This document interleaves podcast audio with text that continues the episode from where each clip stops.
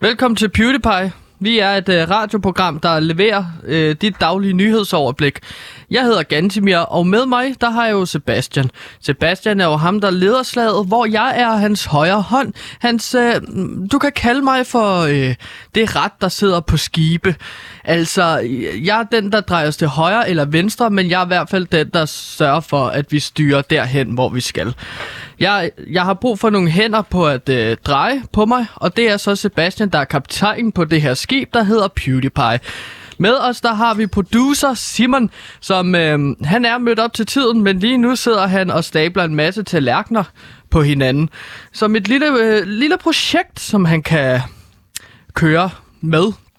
Øh, Velkommen til PewDiePie. Vi er dit daglige nyhedsoverblik, og vi har et helt fantastisk program foran øh, til jer Ja. lige nu. Er du med, Sebastian? Ja, ja, jeg, jeg, jeg har stået hele tiden og lyttet, men du har åbenbart ikke vil give mig plads til at tale. Du har lavet nogle fakta med armene, hvor du sagt, at jeg ikke må sige noget. Det troede jeg ikke, at, øh, det, at du ville sige i radioen. Jeg Nej. tænkte lige, at jeg vil prøve at give det et skud Ja. som kaptajnen af det her skib. Øhm, og jeg synes, at jeg gjorde et glimrende godt stykke arbejde, så derfor kunne jeg godt tænke mig øh, en karakter på den præsentation, som jeg lige har fyret afsted. Du er dumpet. Vi prøver igen.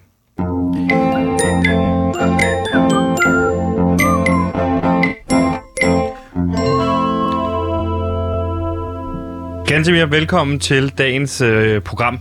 Hvor er det fantastisk at stå her. Mit navn det er Sebastian, og det her program det er jo et nyhedsprogram. Det vil sige, det er det her program, der er dagens nyhedsoverblik. Så det, du sidder der måske derude og tænker, hm, hvad går nyhederne egentlig ud på i dag? Hmm. Frygt dig, vi kommer til at fortælle det. Med mig i dag har jeg ude i regien min øh, faste producer Simon, som er gået i gang med at stable nogle tallerkener. Det er noget nyt, han begyndte på, og så Ja. ja. overfor... Nu skal du lige give mig plads. Nu, nu havde jeg det med fakterne, hvor jeg viser dig. Undskyld. Og så har jeg selvfølgelig min faste researcher og indholdsansvarlig, som jeg i dagens anledning har inviteret ind for i programmet, til ligesom at give et indblik i også maskinrummet. Gantimir Ertug velkommen til programmet. Halløj, mine damer og herrer, og nu har jeg skiftet rolle igen. Jeg er gået fra at være kaptajn på skibet til at være øh, researcher og Sebastians højre hånd igen. Det kan gå så hurtigt ude i den her medieverden, men vi sørger for, at det ikke går for stærkt, så jeg kan holde jer i hænderne, og vi kan komme igennem alle de nyheder, vi skal. Som min far og min bedstefar altid har fortalt mig, nyheder er som en buffet. Og jeg har faktisk den første nyhed med. Du har allerede taget en nyhed med. Ja, jeg- ja. Jeg har en nyhed med. Kom med den. Og øh, det er jo faktisk noget, jeg lige så i morges, øh, når jeg dykker jo ned i internettet en gang imellem, og så prøver jeg at finde ud af, hvad er det for nogle nyheder, jeg kan tage med mig i dag. Og i dag har vi, vi simpelthen fundet ud af, at mus bliver deprimeret af dårlige tarmbakterier fra mennesker. Hvad går det ud på? Ja, det bare mm. jeg jo spørger om. Hvad, hvad, er det for den, hvad går den her nyhed, nyhed ud på? Jamen, det går ud på, at man simpelthen har fundet ud af, øh, ved at lave forsøg på rotter og mus, at man, at de bliver deprimeret af at få transplanteret øh, afføring fra øh, dep- deprimerede mennesker ind i sig. Så der har siddet nogle læger og så tænkt, hmm, hvordan får vi lige den her mus til at have det rigtig, rigtig skidt? Udover at man så har transplanteret afføring, som er ulækkert nok i sig selv, så tager man simpelthen depression, øh, afføring og så planter ind. Hvilket betyder åbenbart, at øh, vi mennesker, hvis vi er deprimeret eller har det skidt, så bliver vores tarmflora, hedder det, tarmflora, også øh, dårligere. Ja. Men nu skal det ikke handle kun om afføring, Gantemir, for det skal handle også om, om det faktum, at jeg kan se, at du har fået en tatovering siden i går op, ad- op, ad, op ad halsen. Ah, en klasse nyhed. Øh, det er faktisk en øh, gammel nyhed. Har du ikke set den? f- Nej, undskyld, tatovering. Nej, Har du ikke set aldrig den før nu? før.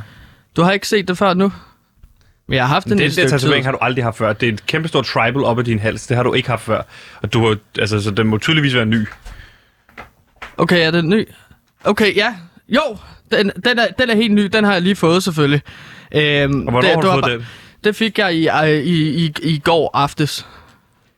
Øh, hvor, Okay, hvornår okay. du så har lagt mærke eller ikke har lagt mærke til Altså, det. da jeg ser dig, i sidste da jeg ser dig i går, og det er efter programmet kl. Mm. Mm. 14, der har du den ikke. Og det er så møder ind i dag, der har du en tribal tatovering på halsen.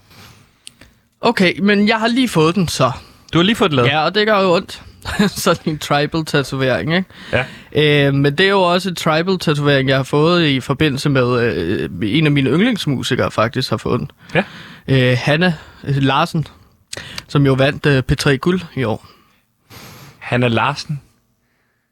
Hvem er Hanna Larsen? Hende Jamen, om. Larsen, øh, gudsbenået sangerinde på 22 år, øh, som, hvor, som har en producer, der hedder øh, Harald Larsen, som er de 33 år, der har vundet P3 Guld, ikke? Det må jeg sige, det, det, det er klæder. Det har, okay, nej, det har de ikke. Nej. Nej, det var selvfølgelig... Jeg har fået den på grund af Falula. Mm. Så, ja. På grund af Falula? Ja, præcis. Ganske er mere, vi skal i gang med programmet. Ja, så... You know, if you were to follow a busy doctor as he makes his daily round of calls, you'd find yourself having a mighty busy time keeping up with him. Time out for many men of medicine usually means just long enough to enjoy a cigarette.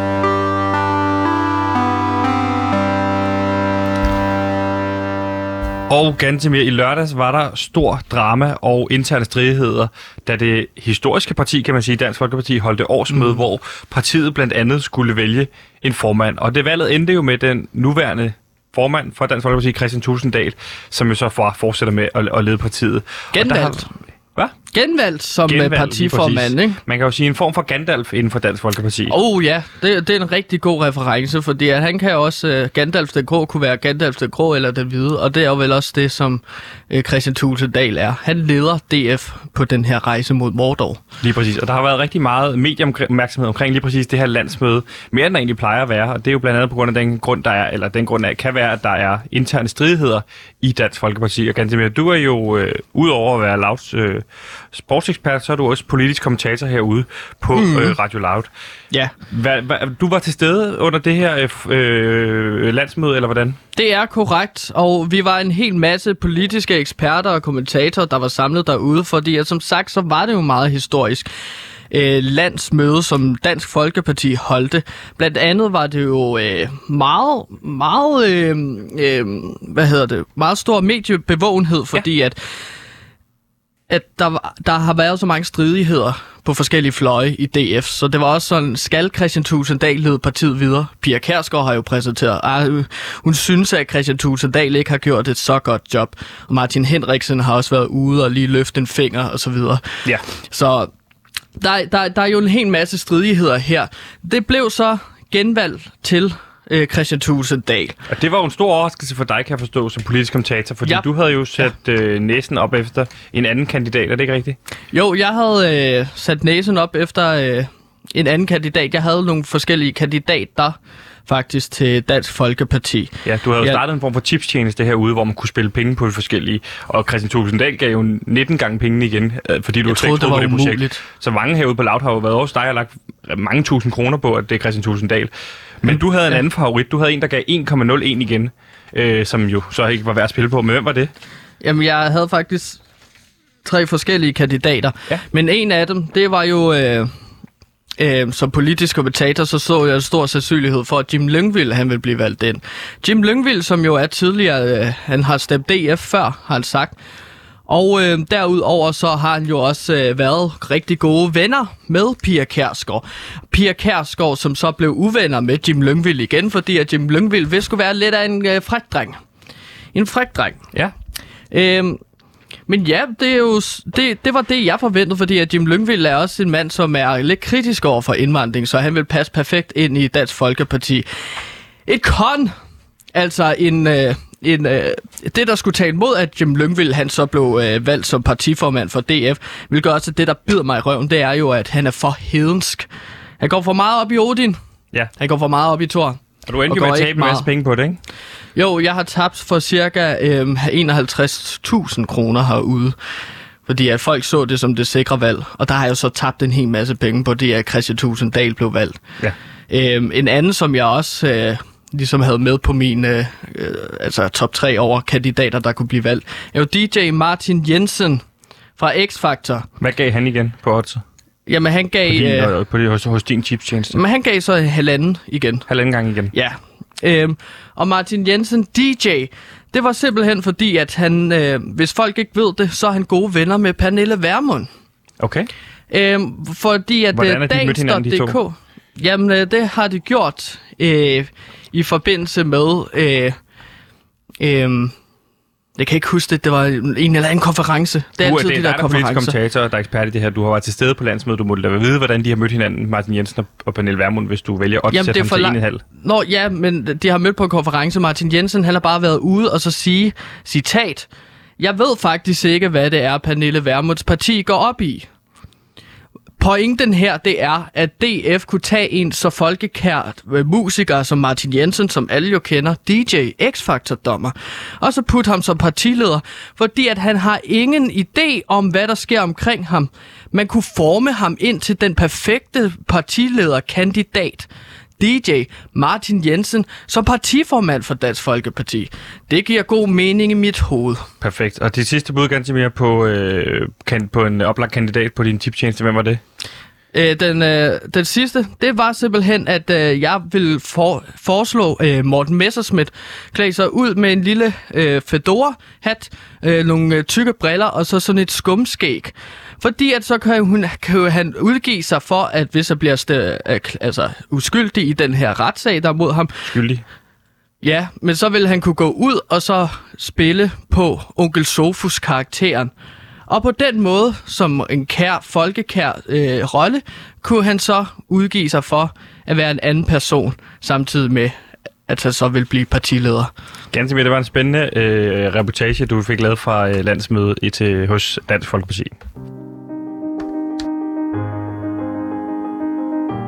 Nu er den her. Den næste uforglemmelige podcastserie. Fra skaberne bag Mor i Nord og Spød i Syd kommer nu Hest i Vest. En tårperser om den unge fjordhest Hvide Lyns flugt fra Østberlin til Vestberlin.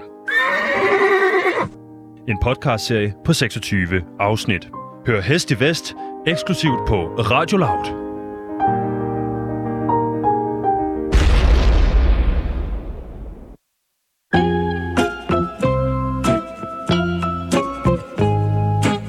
Din mor en lammer, for du skal nemlig have hendes interesse. Hendes nye yndlingspodcast er her. For skaberne bag Mor i Nord, Spyd i Syd, Hest i Vest, Høst i Øst, Måne i Skåne, Anders i Randers, Lina Kina og Vine Berlin er klar med podcasten Asker i Tasker. En gemmelejs podcast, hvor en ung mand i 20'erne ved navn Asker gemmer sig i sin største tasker. Podcasten bliver tilbageblik på gemmelejens historie, men også Askers inspirerende historie om drømmen om at gå 100% økologisk. Hør Asker i Tasker eksklusivt på Radio Loud.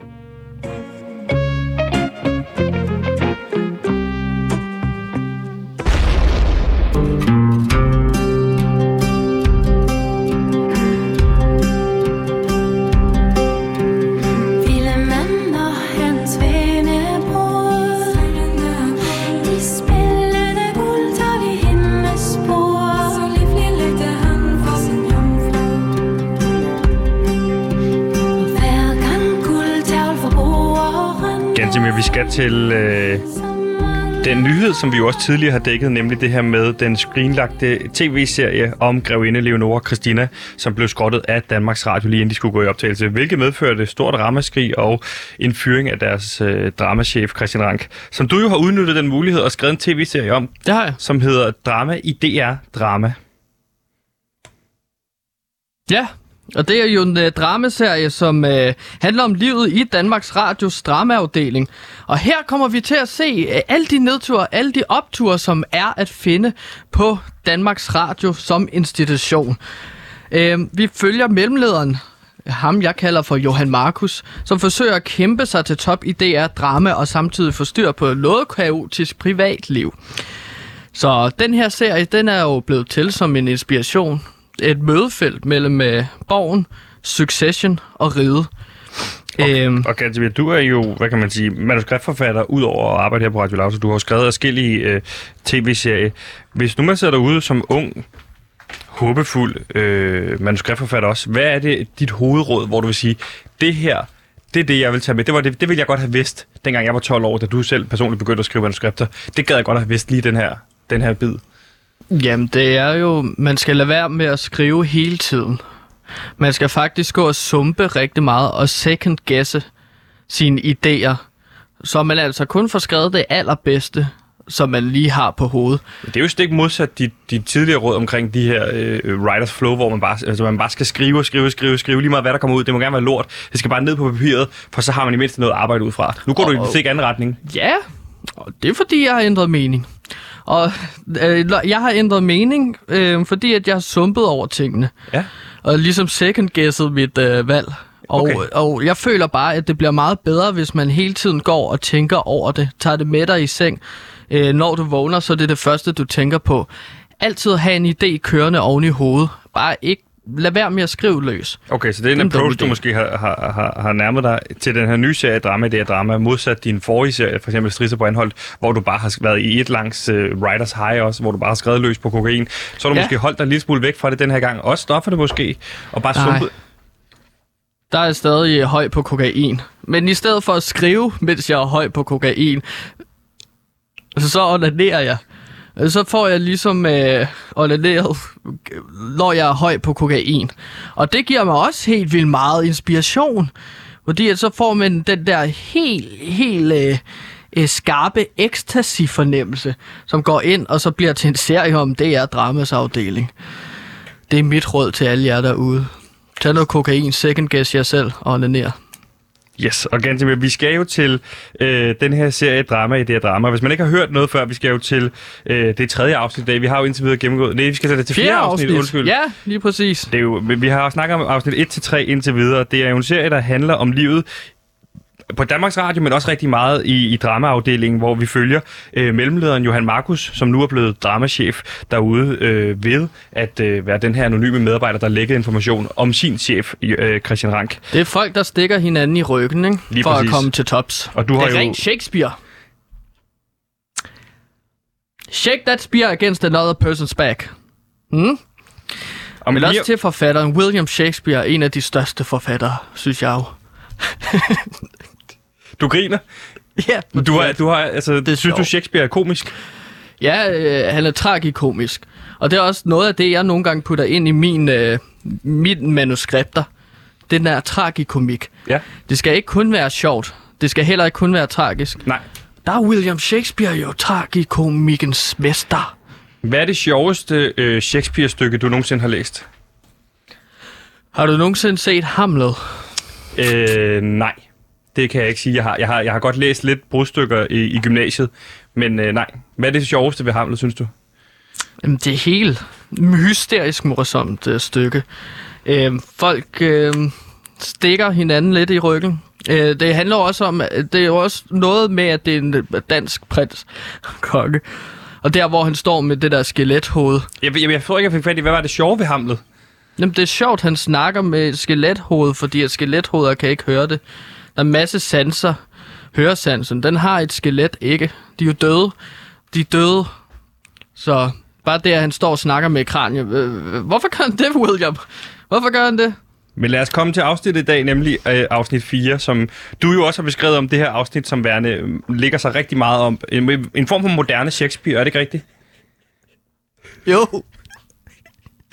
Og du skal glæde dig, mand. I skal glæde jer. Det her er moderne William Shakespeare. Og i sidste afsnit kan jeg lige nævne, at vi kunne komme ind til vores antihelt og dramachef Johan Markus, som jo var kommet virkelig på glat is, fordi han fik 24 timer til at finde på en ny stor dramaserie, efter de jo havde aflyst serien om Leonora Christina. Her fandt han så øh, en af sine gamle venner frem, Tobias Lindholm, som pitchede et mørkt og dystert reboot af Anna og Lotte som voksne, hvor Anna er blevet familiemor, og Lotte er blevet stiknarkoman, hvor de sammen tager til Guatemala for at, øh, at bryde Geo ud af fængslet. Ja. Og øh, Johan Markus han afpresser så den modvillige skaber af Anna og Lotte til at gå med til at lave den her serie, øh, da han viser en sexscene, eller sexvideo, han er besiddelse af imellem dukken, Geo og to prostituerede kvinder. Og ganske mere, jeg synes bare, vi kan komme i gang med, øh, med afsnit 5. Så hvordan starter, af, eller afsnit 4, hvordan starter afsnit 4 op? Jamen, vi starter med et lille skud af junglen. Og så kommer vi ned næste skud. Det filmer en slange, der snor så langs skovbunden. Okay, så nu er vi i, øh, i Guatemala. Ja, der, ja, men det har jeg ikke afsløret endnu. Nej, men det lød sådan. ja. Du siger, vi er i en jungle. Det kan også være zoologisk have, jo. Det er fantastisk. Vil du gerne have, at seerne enten tror, at det her er zoologisk have, eller hvad det er? Du plejer jo nemlig at skrive i starten, hvor vi er henne, fordi Ja. du ikke gider alt det pis med, at man Jamen, skal jeg, etablere gerne, det. jeg vil gerne lige have, at jeg kan fortælle scenen, og så kan du vente lidt, Fint. og så finder du ud af det sammen med lytteren og seeren. Nå, men pludselig kommer der to kvinder løbende. En lyshåret med en blå kjole, og den anden er mørkhåret med en rød-hvid strø- øh, stribet trøje og overalls. Må jeg gætte? Er det Anna og Lotte? Undskyld. Jeg vil gerne have, at du venter lidt. Jeg venter. Men ja, de er beskidte og svedige, og det er sådan, man kan se, at de har tumlet rundt, og sådan, altså, de kigger sig panisk tilbage og løber. De er altså på flugt. Forpustet. Pludselig falder kvinden i den blå kjole og lander i en mudderpøl. Den anden kvinde udbryder så, Se nu der, Lotte! Det er igen magisk dialog, du skriver. Pludselig bliver der råbt, cut! Bang! Fedt! Ja, fordi at nu A ser... movie within a movie. Og lige pludselig ser vi et stort anlagt filmsæt, hvor tekstet Guatemala 34. til 34. 20. optagedag på Anna og Lotte, nu som voksne, kommer op på skærmen. Så vi Så det er den 34. optag i dag. De har været i gang i lang tid her med at optage. det er over en måned. En måned og måske fire dage, måske tre. Ja. Johan Markus sidder så i en lille klapstol, og så ser han på monitor, så han ligesom kan se, hvordan ser det egentlig ud, når vi optager det Ja. øh, på skærmen, han har. Altså den her lille skærm, som instruktører normalt har. Er Johan Markus blevet instruktør på den her tv-serie? Nej, men han sidder ved siden af instruktør. Ah, okay. Han er ligesom supervisor, kan man sige. Ja, det er jo ham, Hvem der er er... filminstruktøren på, på, på, på selve serien? Hvem har de valgt som, til at lave det her greedy reboot af Anna og Lotte? Jamen, Nikolas Vinding Reffen er med her. Det er Nicolas Winding Refn. Er han konceptuerende instruktør? Er han instruktør på det hele? Eller, altså, det er jo instruktør han er bag på det Drive hele. og Pusher. Ja, ja. Han er på det her greedy reboot af Anna og Lotte. Og er det selveste øh, Winding Refn, du selv får til altså, at sidde der, eller er der en, der spiller Refn? Vi får øh, Reffen til at komme og så spille. Hvis du er helt vildt sindssyg meta, ikke? så får du også Refn til at instruere selve det her afsnit, han selv er med i, hvor han instruerer et afsnit. Gud! Det er, der, det er det, vi gør. Det er genialt, fordi jeg har overvejet, hvem skal egentlig instruere en, en, øh, Reffen? Det skal Reffen selvfølgelig. Han skal instruere sig selv, Så når han sidder her. instru- instruere sig selv. Min anden idé var Mick Øgendal. Ham har jeg jo brugt før som instruktør. Så Mick Øgendal skulle, stand-up-komiker, skulle øh, instruere øh, Reffen. Ja. Men nu bliver det Reffen i stedet for. Det har også været provo, provo art nærmest at lade Mikke instruere Refn. Men det kan også være, det var det, der blev Refn til at sige ja til det. Du griner. Vi skal til noget sjovt i scenen, kan jeg mærke. Det er som... Nej, det skal vi ikke. Nå. Jeg synes bare, at det var sjovt provokerende. Instruktøren går så hen til de to skuespillere, jeg imens Johan? Markus Når du sidder og skriver... Hold kæft. Når du sidder og skriver din Hold tv... Hvad er de spørgsmål? Så Når kom du med det. sidder og skriver selv, griner du meget højlydt selv af dine ting, når du skriver jeg sidder sådan her. og også fordi jeg er på stoffer, så jeg sidder bare der og ikke sovet i tre dage. Og så griner Mick Øgendal instruerer Reffen. Så du griner ikke på noget af det, du skriver. Du griner en anden tanke, du har, mens du skriver ja, nogle gange kommer jeg også i tanker om øh, la- for, langt fra Las Vegas, for eksempel det her gyldne stand-up, øh, nej, øh, gyldne sitcom, som Kasper Christensen lavede, inden han blev kendt. Og så griner jeg lidt af det. Ej, han var rimelig kendt, da han lavede øh, Las Vegas. Det er ikke det, det er heller ikke det, vi skal diskutere. Nej, det var ikke det, vi skal diskutere, diskutere gerne tilbage. Fordi at instruktøren, Reffen, han går så hen til de to skuespillere, mens øh, Johan Markus tænder en smøg. Så han sidder på sidelinjen, ikke? Ja, altså dem, der, de, de skuespillere, der spiller Anna og Lotte. Ja, Ja. ja. lige præcis. Og pludselig hører de helikopter over sættet. Okay, det er ikke planlagt. Hvordan viser du, at det ikke er planlagt? Fordi du kan ikke bare sige, at det ikke er planlagt. Folk er overrasket. Selv instruktøren står, wow! Det er ikke en del af scenen, det her.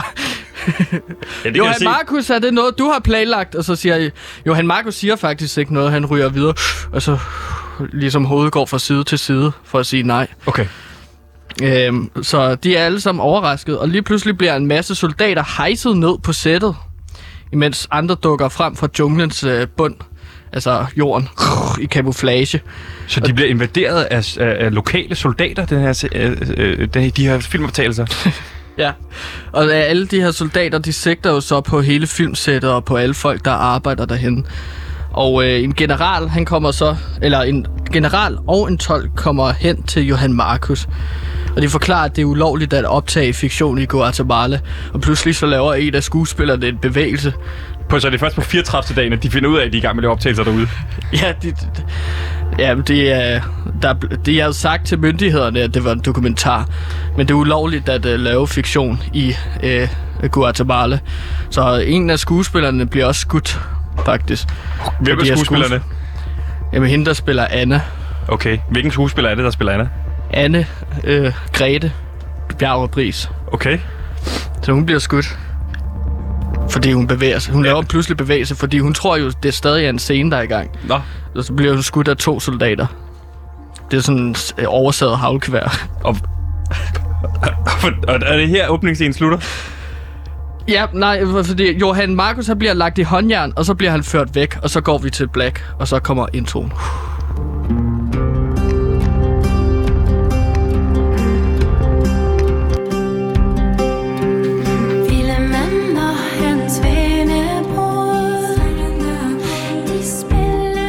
Vi ser alle åbningsskuddene. Laver du om på din intro den her gang, når- nu når det foregår i Guatemala? Eller øh, ser vi stadig bare DR-byen udefra? Ja, nu ser vi, hvordan DR-byen vil se ud, hvis den var i Guatemala.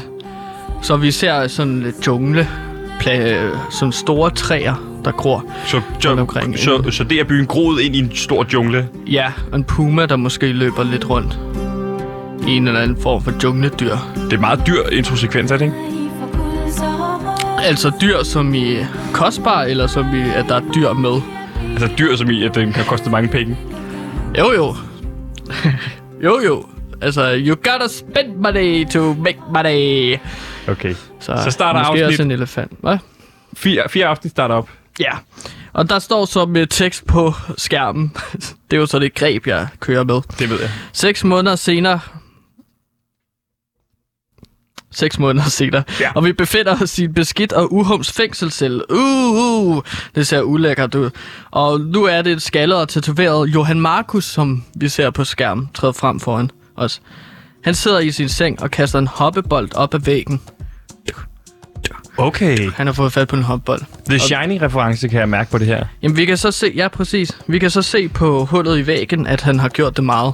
Okay. Fordi at det er sådan utroligt dybt hul, faktisk. Han Så- har jo leget med en hoppebold i måske et halvt år. Ja. Så bare sidde de halvt år og kaste en hop Det er det, han har øh, aktiviteter, han ligesom kan foretage sig. Guatemala er altså ikke et godt øh, sted at være. Hvad med alle de andre fra filmsættet? Vending Reffen og alle de her. Hvor er de henne? Jamen, de er derhjemme. De er kommet hjem.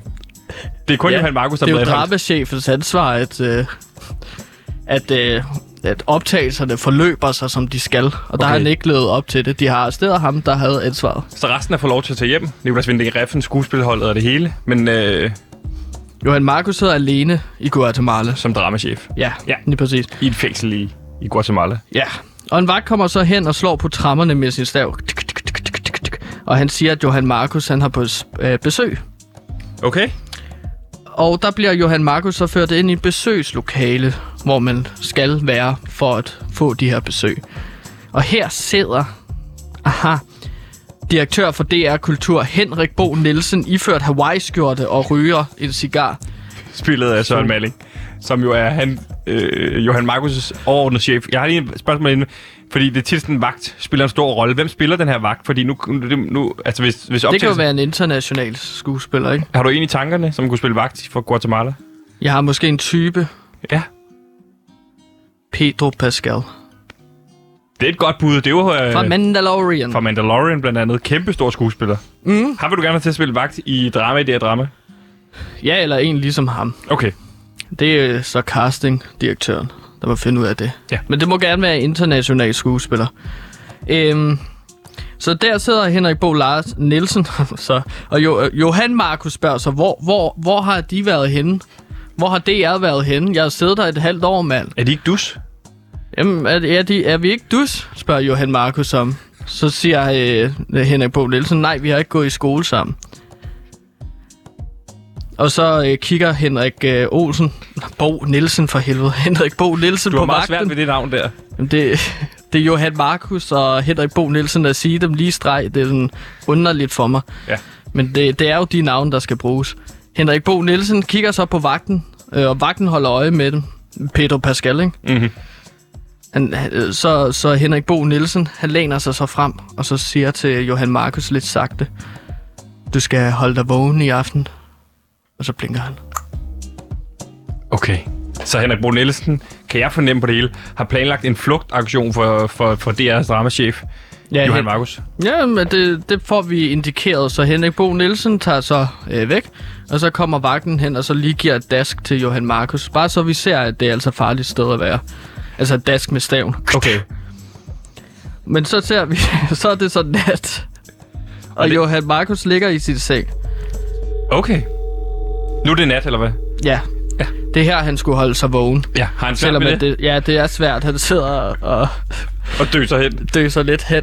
Men han lovede jo, at han skulle holde sig vågen. Så det er jo det er utrolig svært, at vi holder med ham i hans kamp for at holde sig vågen. Hvordan, er der, hvordan lyder der i sådan en fængsel om natten? Jamen, der er stille, Okay. men... det er meget stille, fordi at enten så sover folk, så man kan måske høre, at de snorker, og så er der nogen, der eventuelt har ligesom øh, øh, onaneret de. Så man kan også høre sådan lidt onani, lidt stønnen måske. Øh, så man kan ligesom... Og det her, du får trækker på Shakespeare? Eller Der er noget onani. Ja, han var jo også meget glad for det der øh, onani og bræk og blod ud af til, ikke? Jo. Sådan meget voldsomt, så det er jo sæden, der kommer ud, som man kan høre øh, på det her fængsel, ikke? Ja. Øhm, men den her stillhed bliver så afbrudt af en eksplosion. Boom! Og lammen går så. Der er endnu en eksplosion. Ja, der kommer flere eksplosioner. Alle murene ryger ned, nærmest. Og pludselig åbner alle celledøre. og Alle fangerne løber ud af cellerne, og der kommer kaos over det hele. Ja. I det her sydamerikanske fængsel. Og Johan Markus, han træder ud, men han træder lige noget knust glas. Ah, shit. Uh, så han sætter sig lige ned. Oh, og han kan, vi kan se, det bløder. Kommer der sådan et fangeoprør i gang? Altså, hvad med alle de andre fanger? De må jo også blive sådan... Jamen, fangerne begynder at slås, og politifolkene begynder også at slås med Så der er hinanden. et stort kaos, han skal hinanden. i. Ja, lige pl- Så lige slås politifolk med hinanden.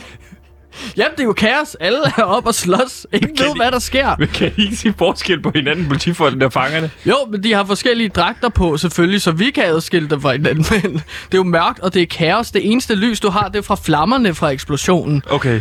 Øhm, så, så Johan Markus, han er ligesom helt fucked. Han er sådan øh, lidt... Altså, han har, hans fod virker ikke. Nej. Lige pludselig kommer der en øh, maskeret soldat hen, og så løfter Johan Markus, og så løber de øh, væk. Altså, Imens- Martin løfter ham op over hovedet. Ja, Okay. løfter ham meget sådan over Det hovedet. er en stærk soldat. Det er en meget stærk soldat. Og de løber så væk, imens der opstår flammer rundt omkring i fængslet.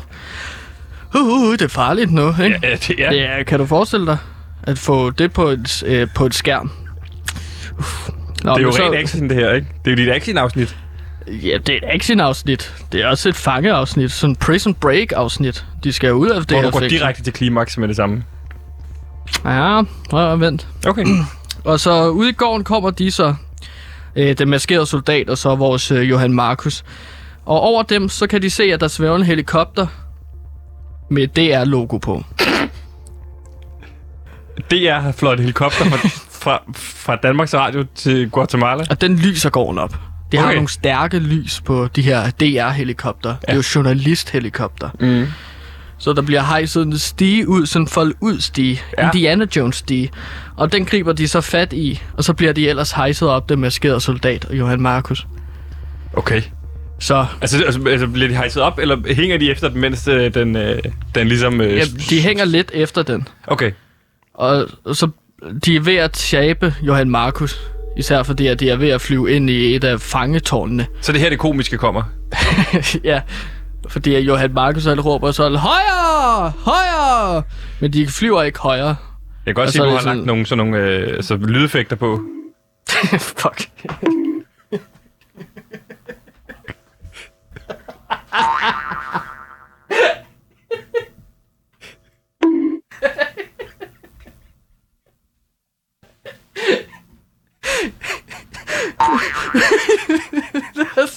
Ja, men du, Det er jeg, så jeg, sjovt. jeg kan se, det er også du, fordi, at de taber en kokosnød ud af helikopteren, og så får han det lige i hovedet. Og så kommer der sådan en, øh, en lyd. Oh. Så Johan Markus han er også mega træt, fordi han har skulle holde sig vågen, så han falder også lidt i søvn der. Oh. Og, så, og så bliver han taget op af den maskerede soldat igen, ikke? Og jeg kan se, at du sidder, du, grund til, at du griner så meget, fordi du også sidder og læser videre. Og man kan jo se lige her efterfølgende, så kan man se, der vokser sådan en stor bule ud af hovedet, hvor der så flyver sådan nogle små fugle rundt om, øh, mens han bliver hejst væk. Det er jo klassisk Looney Tunes og klassisk Shakespeare. Ja. Det har jo også været et meget seriøst øh, afsnit, så det er også godt at få noget humor ind. Ja, Så. Men vi kommer jo lidt tilbage til det seriøse igen her. det gør vi nemlig. Fordi at oppe i helikopteren, der sidder Johan Markus nu, og han er forvirret. Et er, at han har slået hovedet. Han sidder der, øh, øjnene svimler lidt sådan. Uh, uh, de drejer sig rundt, ikke? Jo. Øh, så, så en ting er, at han er forvirret over selve situationen, men noget andet er jo også, at han har slået hovedet rigtig meget. Altså, der er faldet en masse sådan skruetrækker og alt muligt ud af helikopteren, som har ramt ham i hovedet. Også dumt, det ligger løst inde i helikopteren. Sådan er det jo, når det går stærkt. Ja, det er dig, der Og skrevet også- det, kan man sige selv. også, øh, altså det er helikopter, de skal have alt muligt udstyr med, så hvis, de, hvis det kamera går i stykker, ikke, så Jo. har du en skruetrækker. Så kan du reparere den, ikke? Så de ligger altid, der hvem- falder også et DR-kamera ud og rammer ham i hovedet. Og hvem flyver den her helikopter? Og det er... Jamen, det er jo så det. Okay. Hvor det er først og fremmest så den maskerede soldat. Ja, hvem er det? Jamen, personen tager masken af, og der ser vi så, at det er Maria Rørby Røn, Okay. generaldirektøren, Generaldirektøren for Danmarks Radio er simpelthen ude og hente ham i Guatemala. i Guatemala i DR-helikopteren. Og så inden Johan Markus får sagt noget, Han sidder bare med åben mund, kan jeg se, du har skrevet. Ja, han sidder og... er ikke mange replikker. Der flyver en flue ind i munden på ham. Det- Det... Og så begynder han at hoste, fordi der flyver ned i halsen på ham. så han får ikke sagt noget. Nej. Og, fordi at lige pludselig, så bliver der også skudt mod helikopteren. Da, da, da, da, da, da. Okay. Og man kan se sådan en missil flyve forbi. Okay. fordi og så kigger de tilbage, og så ser de to militære helikopter jagte dem. Det er, okay. det er nogen, der missiler. kommer fra fængslet af. Det er jo fangeflugt. Ja. Det er jo brændulovligt, det her, der sker nu. Ja. Så Maria Rørby Røn, hun kaster et uh, M16 maskingevær til Johan Markus, og så råber hun, skyd!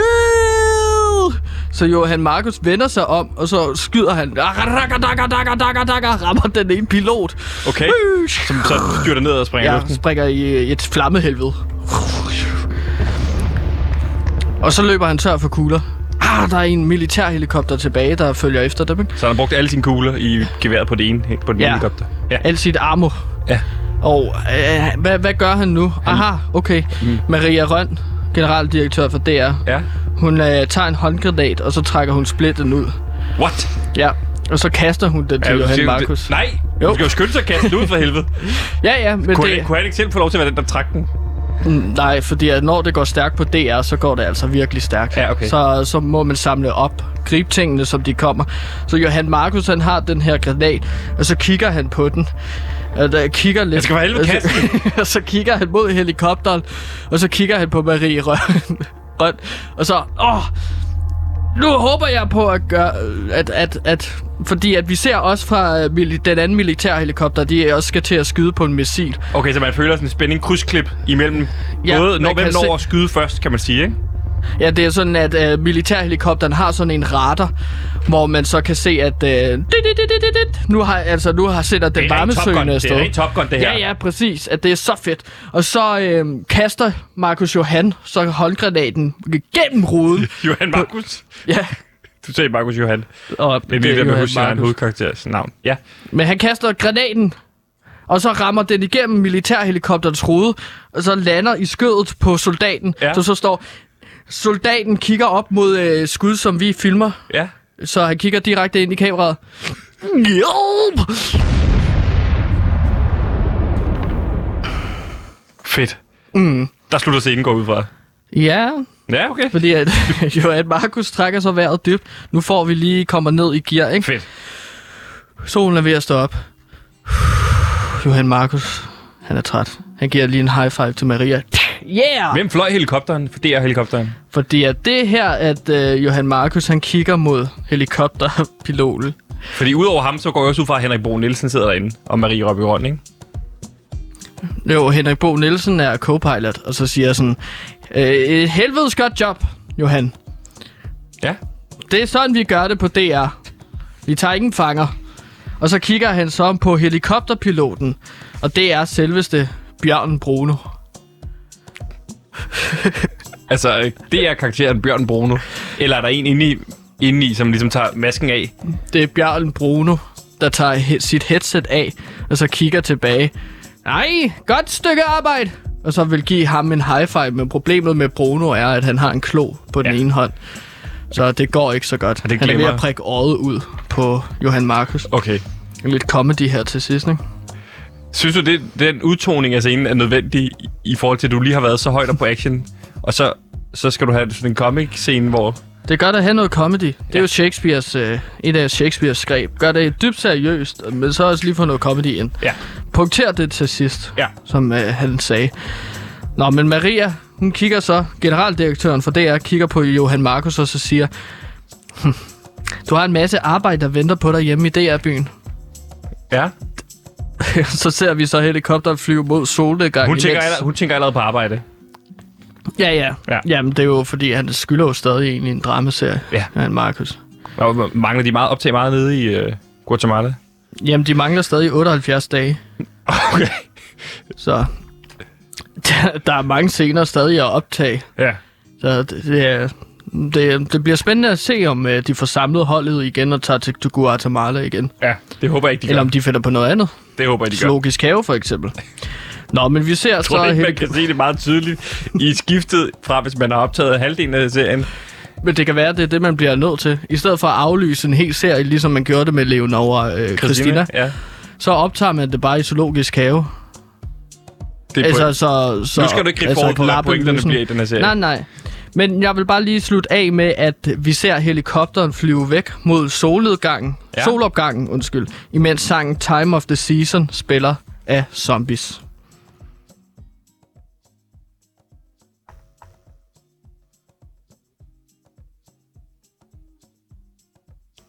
Skulle du have den på nu, Gansimir? Eller var det bare, er det bare det, der sker? Jeg vil faktisk gerne have den på. Det skaber lidt uh, drama. Men det er også okay. Der var den. Og så ser vi billeder af hver skuespiller, der var med i det her afsnit. Og så hvem det, er, der spiller dem, ikke? Jo. Der står vel først en serie af Gansimir Ertugradskov. Åh, oh, ja. Øh, serie af Gantimir Erdogan Skov. Det, det, med store bogstaver. Blokbogstaver. Ja. Og så resten af credits med små bogstaver. Men vi ser lige billeder af sådan Johan Markus, spillet af Nikolaj Likås, hvor man ser ham grine. Har du, har du Det er blooper? sådan et blooper reel, tænker jeg også. Fordi det har været meget seriøst afsnit, så vi skal lige se den også dumme sig lidt. Der kunne jeg forestille mig, at, at uh, Nikolaj Likås... Uh, Stop lige, stop lige, stop lige. Skriver Ligesom du, falder på stop lige. Skriver du bloopersne på forhånd, ligesom de gør i Pixar-filmene? ja, Ja. Fordi jeg synes også, at man skal have nogle bloopers. Nu har jeg bundet mig til, at vi skal have bloopers. Så skal jeg også sørge for, at der er bloopers. Øh, sikre mig, hedder det. Så fortæl, Så- Mig, så fortæl mig lige, hvad for nogle bloopers, du har skrevet ind øh, med, med Johan Markus.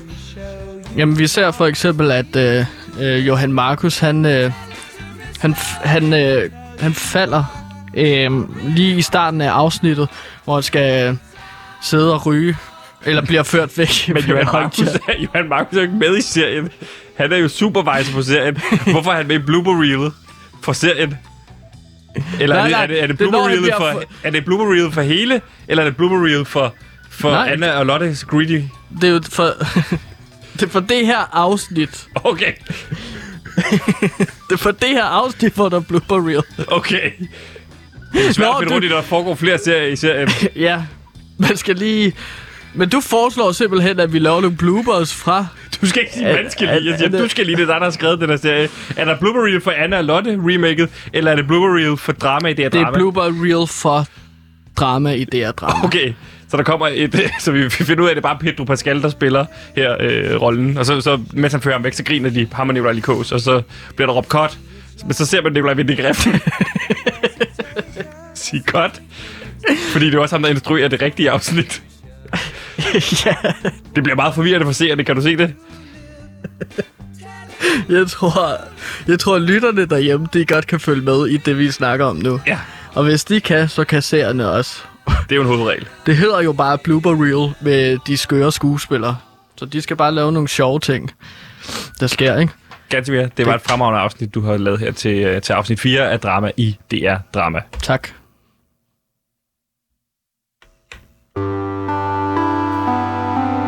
Hej, jeg hedder René Fredensborg. Jeg øh, stemmer på PewDiePie.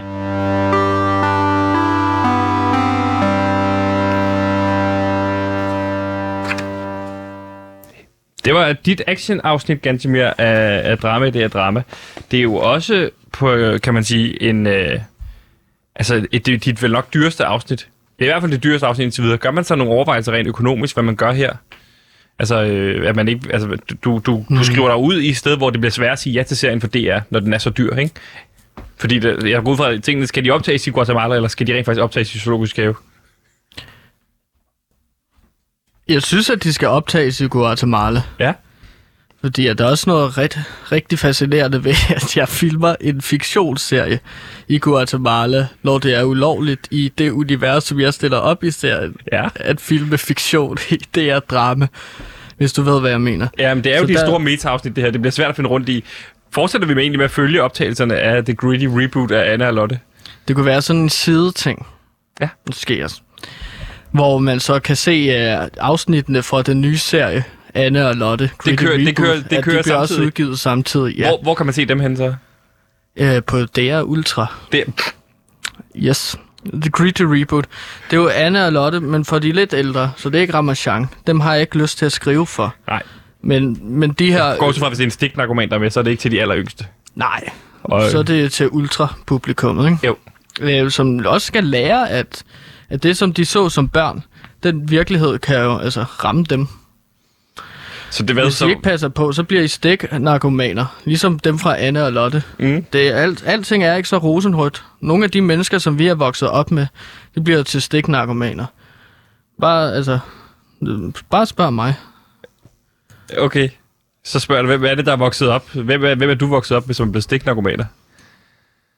Jeg er jo selv, jeg er jo selv, altså, skudt rigtig meget crack cocaine i mig. Det tror jeg, jeg har fortalt rigeligt om i, denne, i det her show. Ja. Men øh, jamen, altså, vil, vil du have navne? Jeg kan godt bare sige nogle navne på, på dem, jeg er vokset op med. Carsten. Hvad? Carsten, min folkeskoleven. Carsten Hjalte. Men Gantemir, det du er i gang med at lære børnene, det er jo dem, de ser på skærmen jo muligvis vokser op og bliver stiknarkomaner. Nu er det jo bare en skolekammerat. Nå, men det er jo deres øh, kammerater på skærmen. Det er jo, altså, man har også tit hørt det der med, at barnestjerner vokser op, og så bliver helt underlige i hovedet og i, i humør og sådan noget, ikke? Børge fra Olsenbanden. Øh, huset på Christianshavn. Ja. Altså, det er bare for at lære dem the gritty life. Ja. The gritty reality, som kan ramme os alle sammen. Ja. Fordi at døden er jo en uundgåelig størrelse, og det vil jeg gerne lære børn. Men, men det her med, at du... Det, jeg kan godt lide ideen om, at du udgiver noget sideløbende med det, som du har i dit univers. Men jeg forstår ikke i humlen i at udgive den ene på DR1 og den anden på DR Ultra, fordi det er jo netop værdien i, hvis man har set det ene, og også har set det andet. Men nu har du så et publikum, der ser den ene på DR1, og den anden publikum, der ser det på DR Ultra. Men de overlapper jo ikke hinanden, det er din målgruppe. Det er jo ikke et familieserie drama i det her drama. Det er jo op til marketingsafdeling. Det er jo sådan et spørgsmål, du stiller mig, som jeg ikke har kontrol eller styr på. Jeg er jo bare kreativ øh, ildsjæl. Det er jo så op til DR. Hvordan vil de markedsføre de her to serier, som jeg skriver på? Men det spørgsmål, jeg stiller dig, tror du ikke også, de vil stille dig det inde på DR, når du kommer ind og pitcher det? Det ved vi jo ikke. Nej. Det kan også være, at de siger, fuck du er fed, Gansimir. Her er øh, masse, masse penge og kajkage. Og du fort, øh, skriv mere serier, og så skriver jeg flere serier og bliver den mest brugte manuskriptforfatter.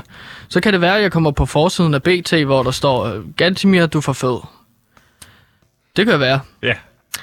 Øh, Så mange af de der spørgsmål, der er omkring serien, som for eksempel marketing af den, uh, det må du ikke spørge mig om, fordi jeg ved simpelthen ikke, hvad vi gør med det. Nej.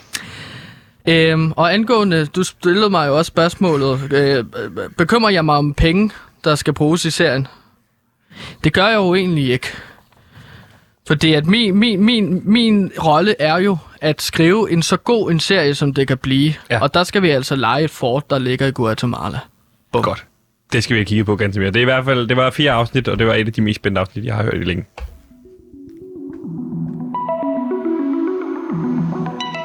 Nu er den her. En fremadstormende podcast, folket kommer til at elske. Fra skaberne bag Mor i Nord, Spyd i Syd, Hest i Vest og Høst i Øst, kommer nu Måne i Skåne. En fortælling om to unge raketbyggere i Malmø i 1990'erne. En podcast på 89 afsnit. Hør Måne i Skåne eksklusivt på Radio Loud.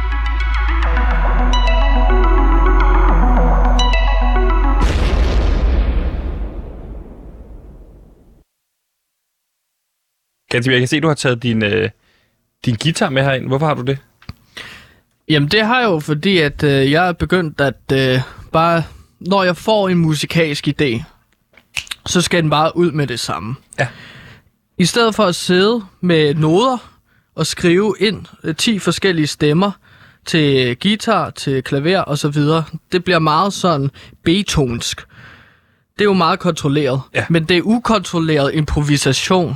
Det elsker jeg nu. Og øh, Altså, du havde tænkt dig, hvis du kom på noget genialt under programmet, vi sendte, så ville du bare begynde at spille guitar. Ja, og jeg står faktisk og får en idé nu.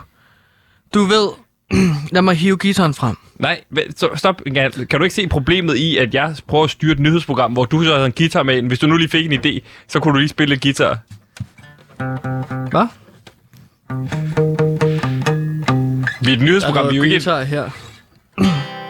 Det er det her, man vil kalde en C-dur.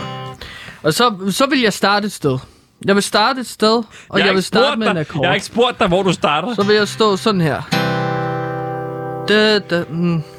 Hvad skal næste akkord være? Ikke? Så står man, hvad skal næste akkord være? Den næste akkord F. skal være, skal være en F, nyhed, fordi vi er et nyhedsprogram. Vil du have en nyhed? Ja. Her er den nyeste Kongigant-single, som, som er mit band. Der er no bullshit nu metal, der ikke går på kompromis med sandhed. Fint, så lad os høre den nyeste single. Det er improvisation alt sammen her, ikke? Så jeg har lige improviseret en ny single, som kommer ud på min øh, nu improviseret EP, der kommer ud i en ikke improviseret måned. Nej, den hedder November.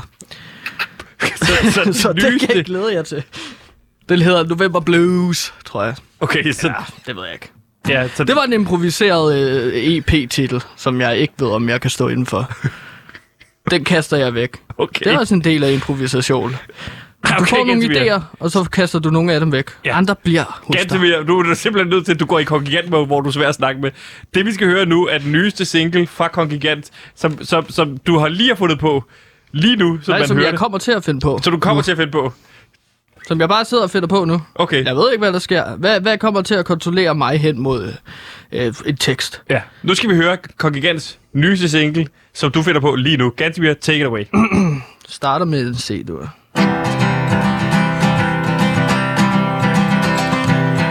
Hvad for en akkord nu? Øh, Hvad for en akkord nu? Hvad er en nu? Hvad for en nu? Jeg tror, jeg slår en akkord nu. Til F-dur. Jeg tror, det er den akkord, jeg spiller lidt nu. Kong Gigant er her.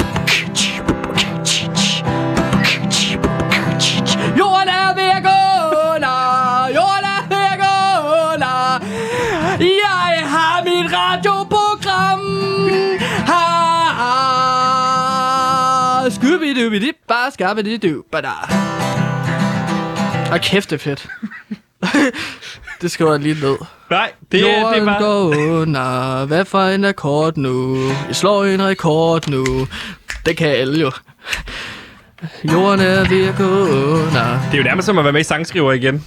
Et program, vi jo tidligere har været lavet sammen med Andreas Oddbjerg. Ja, men jeg, jeg, har, vi, har vi det? Ja, det har vi lavet. Kan du ikke huske det? Det er rigtigt, jo. Det er rigtigt. Øhm, ja, sangskriverprogrammet. En ny single, jeg er med, Ganske der mere lige om om lidt. sangskriverprogrammet. Så vil jeg sige tusind tak, fordi I har lyttet med i dag. Mit navn er Sebastian. Og med mig, der har vi ude i regien vores producer Simon. Og inden det bliver nyhederne, Gantemir, vil du så ikke spille det over til nyhederne? Fordi nyhederne, de skal på om lige præcis øh, et lille minut. Så Gantemir, øh, her kommer Kongregants nyeste sang. Det bliver tid til nyhederne lige om lidt. Det er tid til nyhederne lige om lidt. Jeg elsker nyheder. Især hvis de er gode her og nu. Nyheder. Der er stadig 60 sekunder tilbage. Jamen, det her er breakdown. Nyheder, nyheder, nyheder, nyheder, nyheder, nyheder. Skal vi høre noget om økonomi? Kina ved at gå bakkerol. Men er nyheder og udlandskrise og finanskrise og nyhedskrise og hver krise håber jeg en dag for fise.